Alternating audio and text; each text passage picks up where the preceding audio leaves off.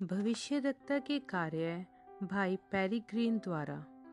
देखो प्रभु के उस बड़े और भयानक दिन के आने से पहले, मैं तुम्हारे पास एलिया नबी को भेजूँगा मलाकी चार के पाँच, पर सातवें दूत के शब्द देने के दिनों में जब वह फूकना शुरू करेगा तो खुदा का भेद पूरा हो जाएगा, जो उसने अपने दास भविष्यवक्ताओं को दिया था, प्रकाशित वाक्य दस की सात।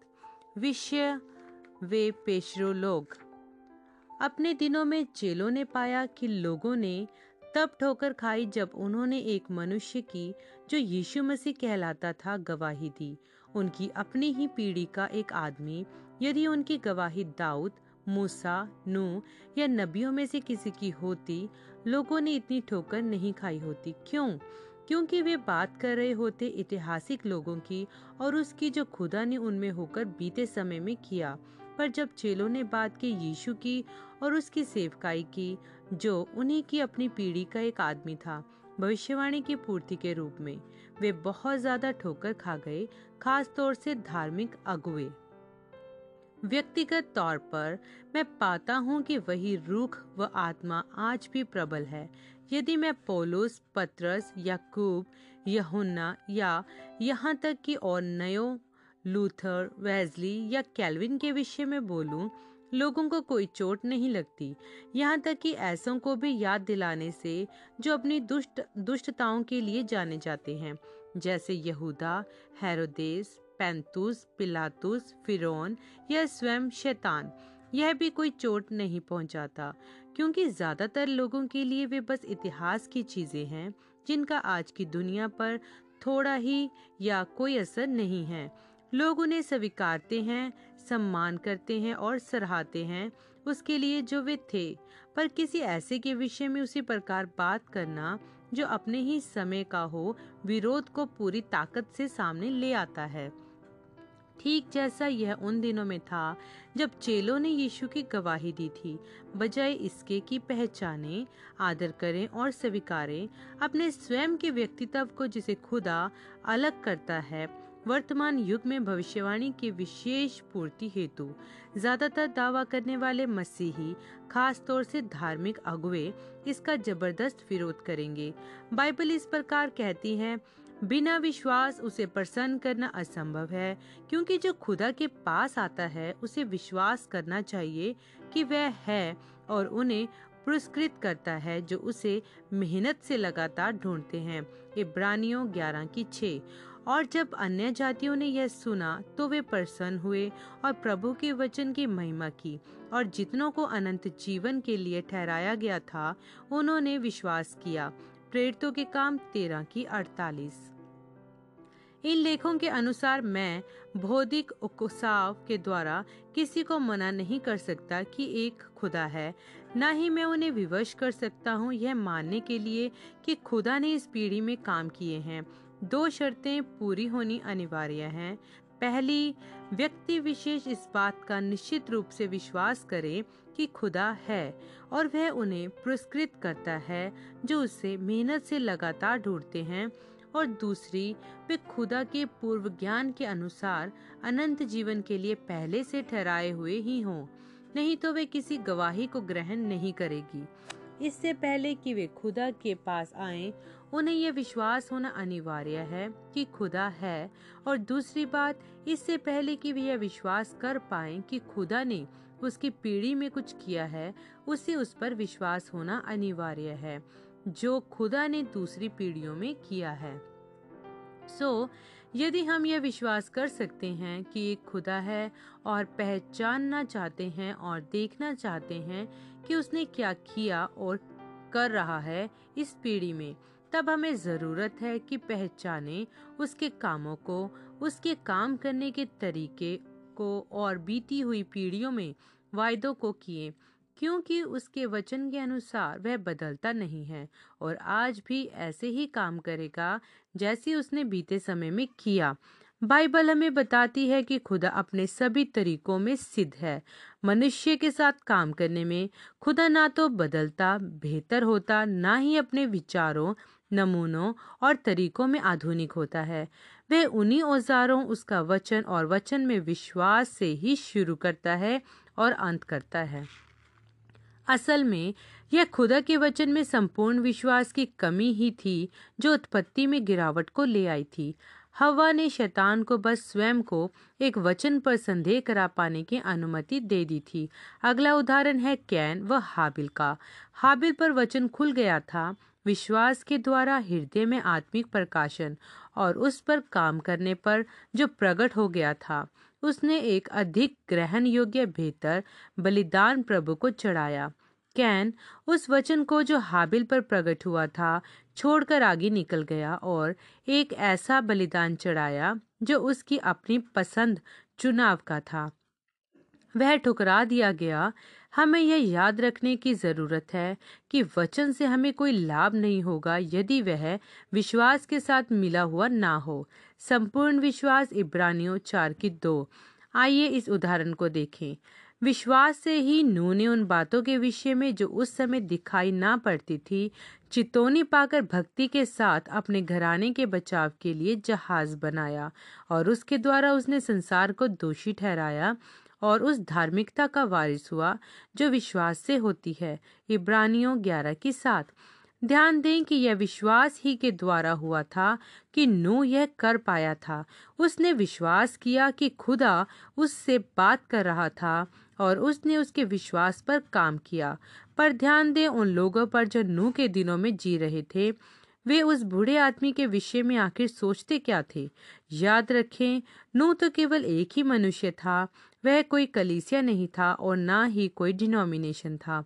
उसका संदेश एकदम नया था। वह पहले कभी भी सुना नहीं गया था। वह उन चीज़ों की बात करता था जो हो ही नहीं सकती थी।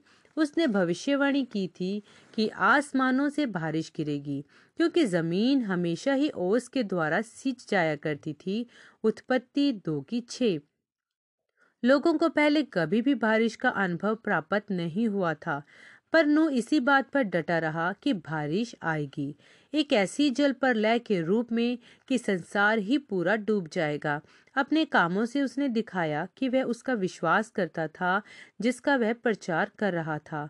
उसने उन सब के उद्धार हेतु एक जहाज़ बनाया जो विश्वास कर पाए। अपने आप को पीछे उन दिनों में रखिए और उनके ठहाकों और उपहासों को सुनिए। क्यों? उन्होंने तो कभी ऐसी मूर्खता की बात नहीं सुनी थी, पर उनके अविश्वास के बावजूद वह खुदा का तरीका था नू के समय में, चाहे उन्होंने इसका विश्वास किया हो या नहीं। उसने एक आदमी को एक संदेश के साथ भेजा और जिन्होंने उस मनुष्य की सुनी वो बच गए, बाकी सब नाश हो गए।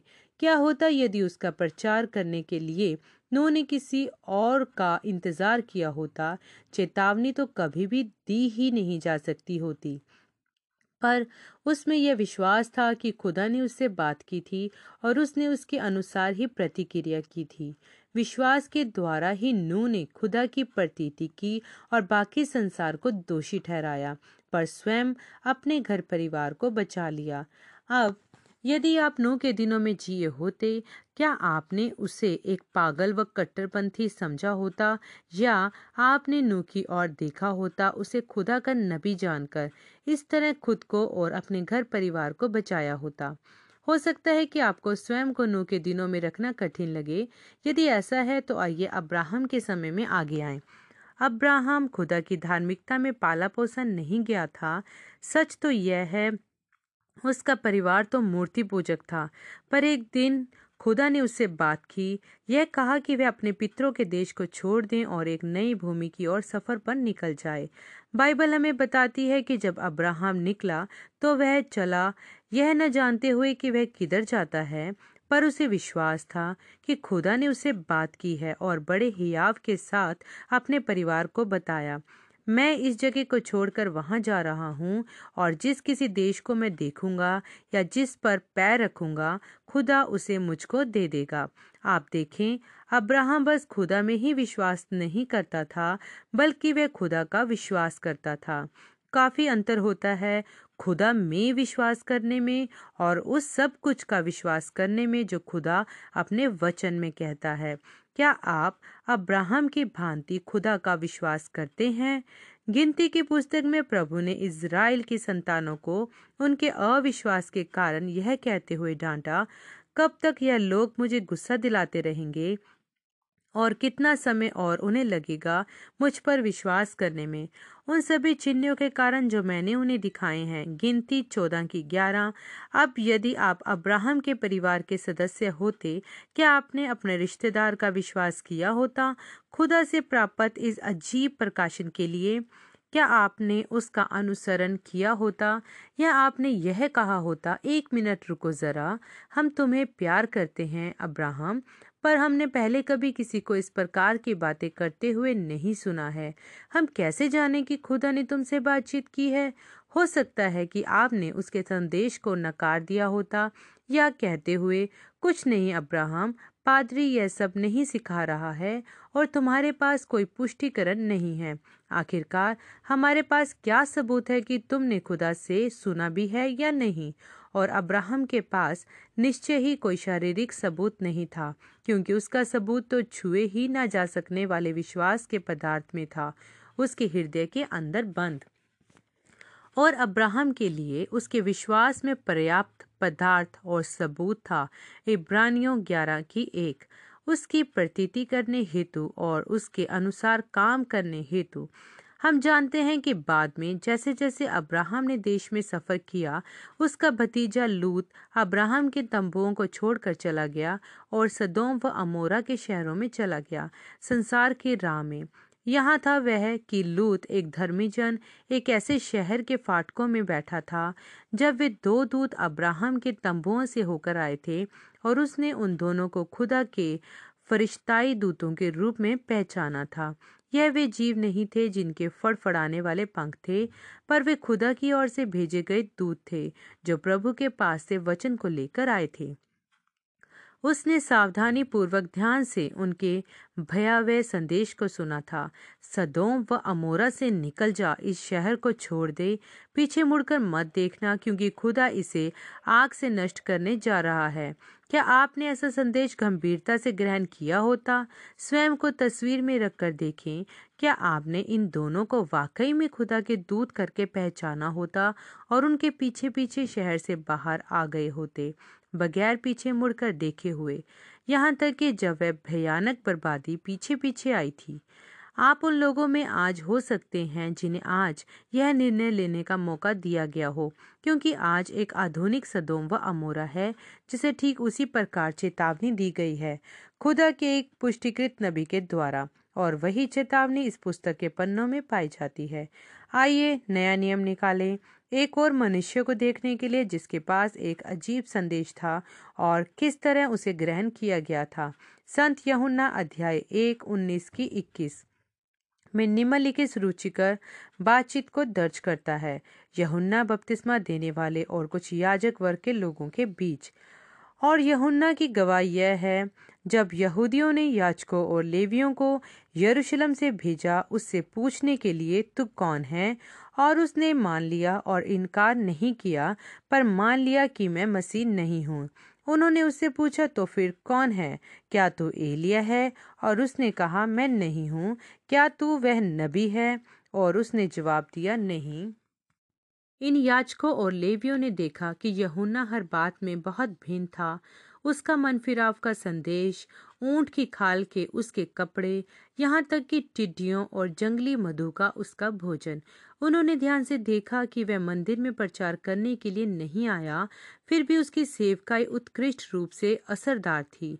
जंगल के इस अजीब मनुष्य के द्वारा चकराए हुए वे जवाब को खोज रहे थे, इसलिए सवाल आया, क्या तू एलिया है? अंतिम महानबी जिसके बारे में यह लोग जानते थे, वह था मलाकी जिसका संदेश कोई 400 वर्ष पहले गूंजा था। यह धार्मिक यहूदी बहुत अच्छी तरह जानते थे। मलाकी चार की पाँच को, और वे सोचते थे कि यहुन्ना उस भविष्यवाणी की एक हिस्से की पूर्ति था। देखो, मैं तुम्हारे पास एलिया नबी को भेजूँगा, प्रभु के महान और भयानक दिन के आने से पहले। पर जब उसे पूछा गया कि क्या वह वह भविष्य रखता है तो यहुन्ना ने साफ़ साफ़ कहा, नहीं।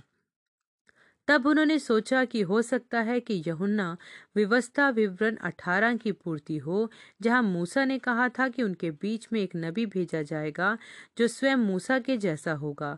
भेद और गहरा गया जब यहुन्ना ने इस सवाल का उत्तर साफ़ तौर से इनकार करके दिया। अच्छा यहुन्ना ने वह नबी होने से मना किया, जो सब कुछ पहली अवस्था में फेर देने वाला होगा। अब वह इनकार करता है मूसा सरीखा नबी होने से भी। वह असल में था कौन? पूरी तरह वचन को ना समझते हुए धार्मिक अगुवों ने उससे पूछा कि क्या वह एकमात्र अभिषिक्त है, मसीह? इस सवाल के जवाब में वह बोला हाँ और नहीं।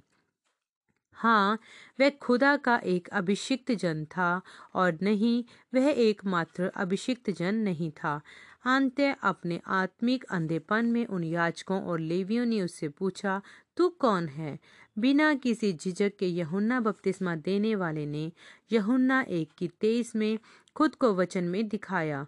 उन्होंने एक नबूबत की और इंगित करते हुए इस, जिस पर उन्होंने ध्यान नहीं दिया था यशया चालीस की तीन में कहते हुए, मैं जंगल में पुकारने वाले का शब्द हूँ। क्या यहुन्ना अपनी ही गवाही दे रहा था? नहीं। यहुन्ना वचन की गवाही दे रहा था और वचन ने उसकी गवाही दी थी।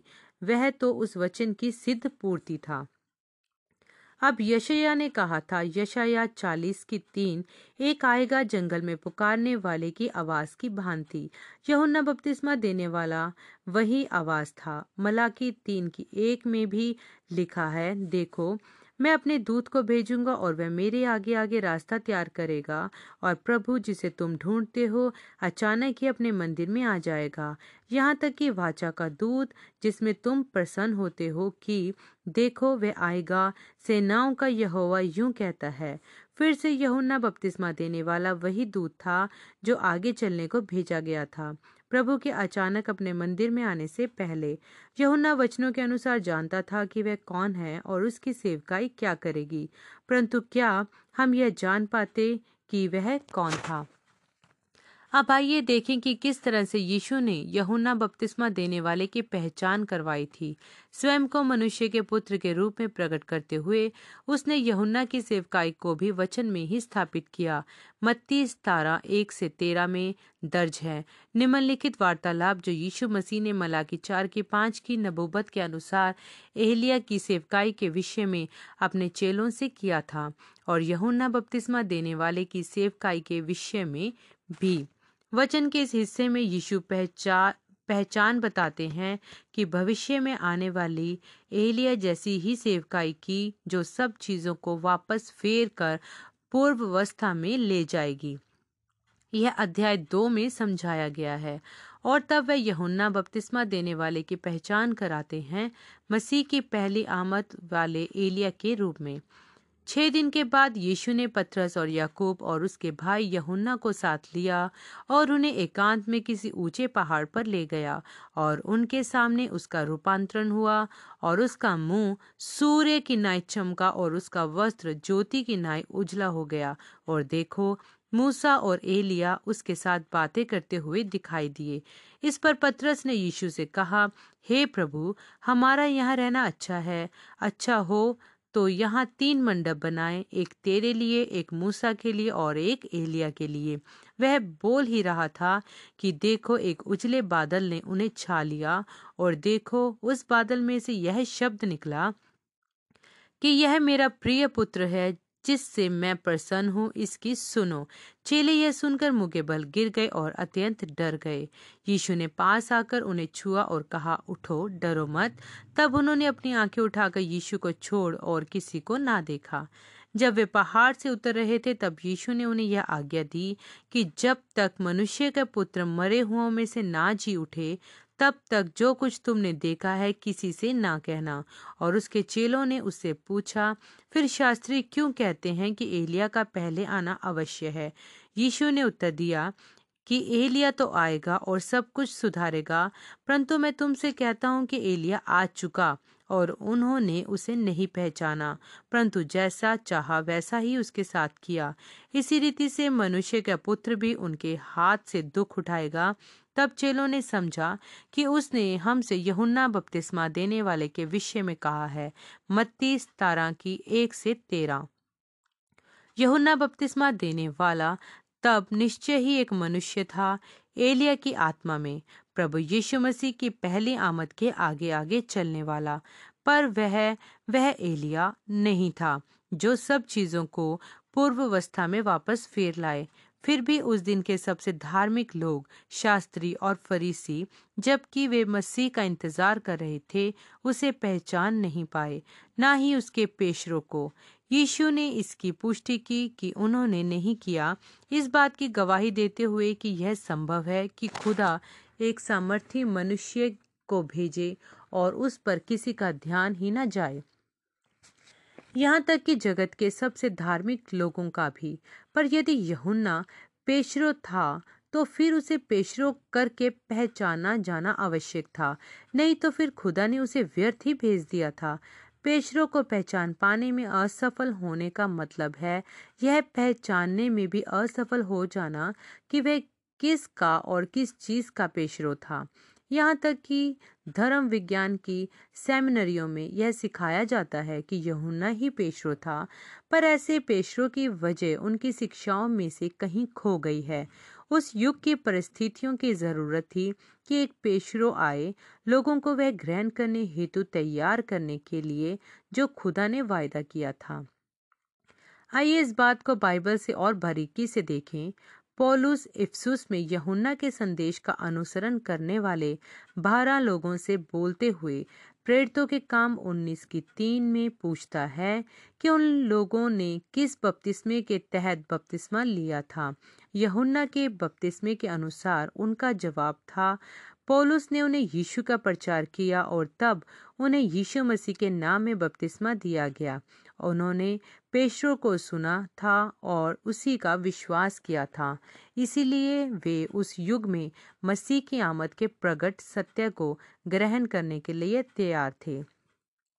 यहुन्ना बपतिस्मा देने वाले से यर्दन के किनारे खड़े हुए यह पूछा गया था, यहुन्ना एक की पच्चीस तो बपतिस्मा क्यों देता है? यदि तो मसीह नहीं है, ना एलिया है और ना ही वह भविष्य रखता है तो यहुन्ना ने बड़ी आसानी से ये कहते हुए जवाब दिया, मैं तो पानी से बपतिस्मा देता हूँ, पर तुम्हारे ही मध्य में एक खड़ा है जिसे तुम नहीं जानते। मतलब वह जानता था कि मसीह उपस्थित था। वह जो मुझसे बाद में आता है, मुझसे ज़्यादा महान है, जिसके जूते के बंद को खोलने लायक मैं नहीं हूँ।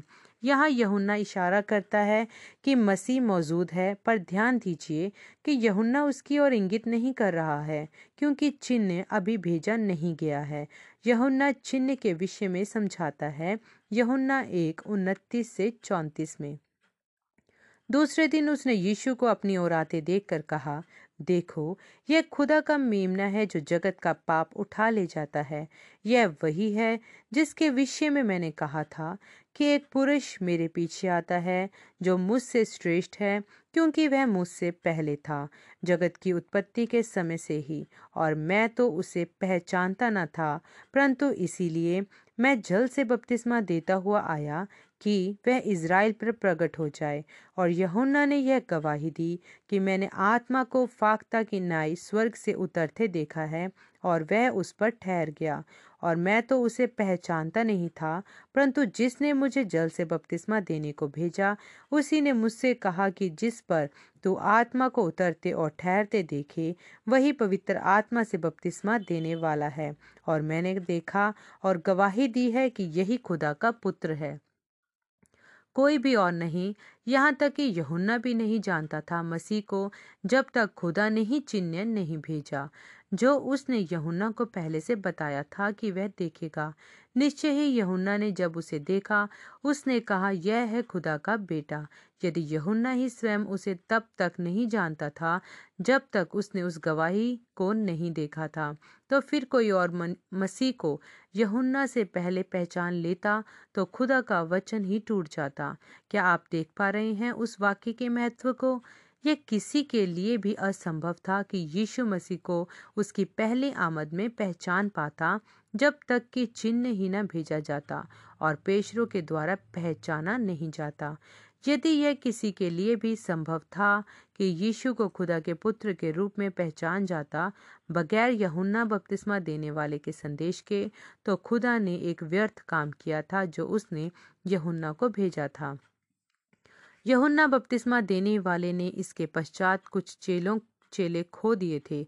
जैसा कि दर्ज है, यहुन्ना एक के पैंतीस में फिर से अगले दिन बाद जब यहुन्ना खड़ा हुआ और उसके दो चेले और यीशु जब वह चलता हुआ आ रहा था, उसे देखकर वह बोला, देखो, खुदा का मेमना। और उन दो चेलों ने उसे बोलते हुए सुना और वे यहुन्ना के पीछे चलना छोड़कर यीशु के पीछे हो लिए। पेशरो ने क्या किया था? उसने लोगों की पहचान किस चीज़ से कराई थी? बपतिस्मा मन फिराव पर वह था किस लिए? कि तब फिर उन्हें दिखा सके खुदा का मेमना जो संसार के पाप को लिए जा रहा था और यहाँ तक कि यहुन्ना के अपने चेले उसके पीछे हो लिए थे। यहाँ तक कि वे लोग जो यीशु के साथ रह रहे थे, जो उसे सबसे अच्छी तरह जानते थे, उन्हें भी कोई अंदाज़ा नहीं था कि वह कौन था, क्योंकि मरकुस छः, एक से तीन के अनुसार वहाँ से निकलकर वह अपने देश में आया और उसके चेले उसके पीछे हो लिए। सबत के दिन वह आराधनालय में उपदेश करने लगा और बहुत लोग सुनकर चकित हुए और कहने लगे, इसको यह बातें कहाँ से आ गई और यह कौन सा ज्ञान है जो उसे दिया गया है और कैसे सामर्थ्य के काम इसके हाथों से प्रकट होते हैं? क्या यह वही बड़ई नहीं जो मरियम का पुत्र और याकूब और योसेस और यहूदा और शमोन का भाई है और क्या उसकी बहनें यहाँ हमारे बीच में नहीं रहती? इसलिए उन्होंने उसके विषय में ठोकर खाई। वे लोग भी जो यीशु को व्यक्तिगत रूप से जानते थे, उसे खुदा का मेमना करके पहचान ना सके। आपने देखा, यदि यीशु मसीह सीधे स्वर्ग से आया होता, पूरी तरह से व्यस्क आदमी के रूप में राशि वस्त्रों को पहने हुए अपने पीछे स्वर्गदूतों की शायद दस हज़ार सेनाओं के साथ और रोमियो को समाप्त कर दिया होता और फरीसियों को राज्य सौंप दिया होता तो उसे मसीह के रूप में स्वीकार लिया गया होता। परंतु नहीं, वह ठीक वैसे ही आया जैसे कि नबियों ने कहा था कि वह आएगा। बैतलहम में पैदा हुआ एक चरनी में, नाजरत में एक बड़ई के बेटे के रूप में पला बड़ा।